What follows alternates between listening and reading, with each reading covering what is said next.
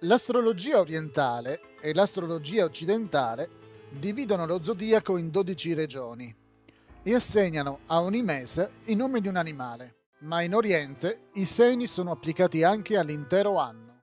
Un ciclo di 12 animali, dove ogni animale rappresenta un anno, è comunemente usato fra i cinesi per designare l'anno della nascita. È quindi normale che un cinese parli di se stesso come appartenente all'anno del bue o di un qualsiasi altro simbolo usato per l'anno della sua nascita. Tuttavia, questi stessi 12 animali sono usati anche per disegnare cicli astrologici di 12 ore, giorni e mesi.